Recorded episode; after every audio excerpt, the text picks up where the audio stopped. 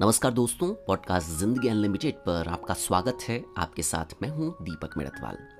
पिछले एपिसोड्स में हमने मन के बारे में बात की थी कि किस तरह से हमारा मन काम करता है। कैसे वो हमारे लिए रास्ते को सरल या कठिन बना देता है। जैसा कि मैंने कहा कि हमारा मन वाकई में बहुत बड़ा जादूगर है।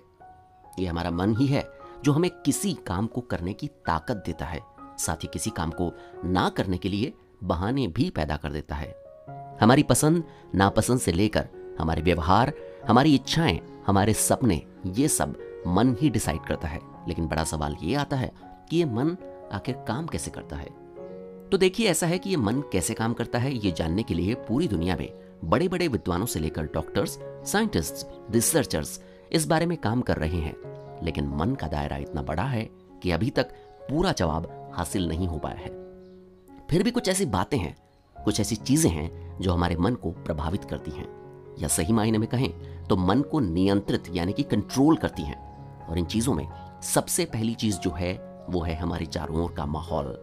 हमारे चारों ओर का एटमॉस्फेयर या वातावरण जैसा होता है, हमारा मन उससे काफ़ी हद तक प्रभावित होने लगता है, जिसका असर पड़ता है हमारी सोच, हमारी बोलचाल की भाषा, हमारे रहन सहन हमारी वेशभूषा पर। जैसे एक नई फ़िल्म के आने के बाद फ़िल्म के हीरो की हेयर स्टाइल उसके कपड़े, यहाँ तक कि उसके बोलने का लहजा तक ट्रेंड में आ जाते हैं। या वो घर, जहाँ सारे परिवार के लोग साथ बैठकर क्रिकेट मैच देखा करते हैं, वहाँ के बच्चे अपने आप क्रिकेट के शौकीन हो जाते हैं। या देखें तो गाँव के लोगों को मोमोज के बारे में कोई चाव नहीं होता, लेकिन शहर में मोमोज पसंद किए जाते हैं। तो सीधा सा फंडा है। हमारा एटमॉस्फेयर हमारे मन को कंट्रोल करता है। औरों की देखा देख हम भी उनके तरह कपड़े पहनने लगते हैं, उनकी तरह हेयर स्टाइल बनाने लगते हैं, उनकी तरह बच्चों को डांस क्लासेस या मार्शल आर्ट क्लासेस ज्वाइन कराने लगते हैं और उनकी तरह ही सोचने लगते हैं। हमारी पसंद, हमारा स्वाद, हमारी ज़िंदगी, हमारा नज़रिया सब कुछ माहौल से प्रभावित होता है। हम दूसरों की तरह सोचने लग जाते हैं और दूसरों की तरह ही डरने भी लग जाते हैं।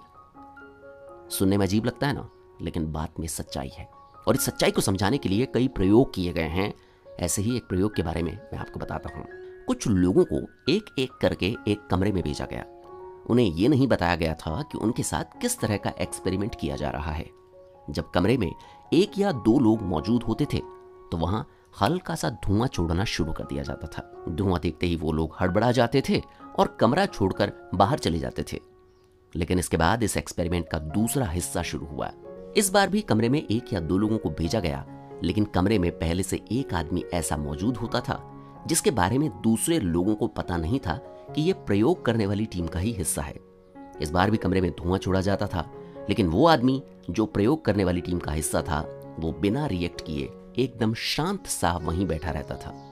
उस आदमी को एकदम रिलैक्स देखकर बाकी लोग जो एक बार के लिए थोड़ा हड़बड़ा जाते थे, वो भी रिलैक्स हो जाते थे और कमरे में ही बैठे रहते थे। है ना बड़े कमाल की बात? जब आप कमरे में अकेले हैं तो धुआँ देखकर घबरा जाते हैं। लेकिन उसी वक्त अगर कमरे में कोई और आदमी है जो एकदम आराम से बैठा है तो आप भी शांत हो जाते हैं। और ऐसा कई बार होता है कि किसी घटना के प्रति हमारी प्रतिक्रिया, यानी कि हमारा रिएक्शन काफ़ी हद तक हमारे माहौल पर डिपेंड करता है। ऐसा कितनी बार होता है कि ट्रैफ़िक सिग्नल पर एक साथ बहुत सारे लोग रेड लाइट क्रॉस कर देते हैं? उनमें से कुछ केवल इसलिए रेड लाइट क्रॉस करते हैं क्योंकि बाकी लोगों ने भी ऐसा किया। और वहीं अगर ज़्यादातर गाड़ियाँ रेड लाइट पर रुकी हुई हैं तो लोगों के रेड लाइट के क्रॉस करने के चांसेस भी काफ़ी कम हो जाते हैं। असल में हम जो भी कुछ करते हैं, उसके लिए हमारा मन जिम्मेदार होता है और हमारे मन के लिए जिम्मेदार है हमारा माहौल। मतलब हमारे सर्कल में मौजूद लोग कैसा सोचते हैं, हम किस तरह की फ़िल्में या टीवी प्रोग्राम्स देखते हैं, हम किस तरह की किताबें या कहानियाँ पढ़ते हैं, हम वैसे ही होने लग जाते हैं, हम वैसे ही बनने लग जाते हैं। अगर आपके दिन का ज़्यादातर वक्त रोने धोने के टीवी प्रोग्राम्स देखने में जाता है तो सोचिएगा कि कहीं आपकी ज़िंदगी भी तो कहीं वैसी ही तो नहीं होती जा रही। आपको पता है, हिंदी सिनेमा के स्टार रहे दिलीप कुमार साहब, जिन्हें एक वक्त पर ट्रेजिडी किंग भी कहा जाता था, काफ़ी सारे ऐसे दुख भरे रोल करने के बाद डिप्रेशन का शिकार होने लगे। और तब उनके डॉक्टर के कहने पर उन्होंने कॉमेडी और हल्के फुल्के किरदार वाली फ़िल्में करना शुरू की। असल में बहुत कम लोग ऐसे होते हैं जो अपने माहौल से प्रभावित हुए बगैर रह पाते हैं। यह भी कहा जाता है कि एक दिन में जिन चार लोगों के कांटेक्ट में आप सबसे ज़्यादा रहते हैं, आपकी लाइफ आपका बिहेवियर उन चार लोगों से काफ़ी हद तक प्रभावित होता है। इसलिए अगर चुन सकते हैं तो इन चार लोगों का चुनाव बड़ा सोच समझ कर कीजिए। और आखिर में, वापस से मैं वही बात कहूँगा जो कहता आ रहा हूँ। मौजूदा दौर में, कोरोना वायरस से ज़्यादा खतरनाक इस वायरस का डर है। लगातार ऐसी खबरें आ रही हैं जिनमें कोरोना वायरस का केवल डर ही इंसान को तोड़ रहा है। तो इस खौफ से बचने का एक उपाय है कि डॉक्टर्स और गवर्नमेंट की ओर से जारी गाइडलाइंस को पूरी तरह से फॉलो कीजिए। लेकिन खबरों की बाढ़ पर थोड़ा लगाम लगाइए।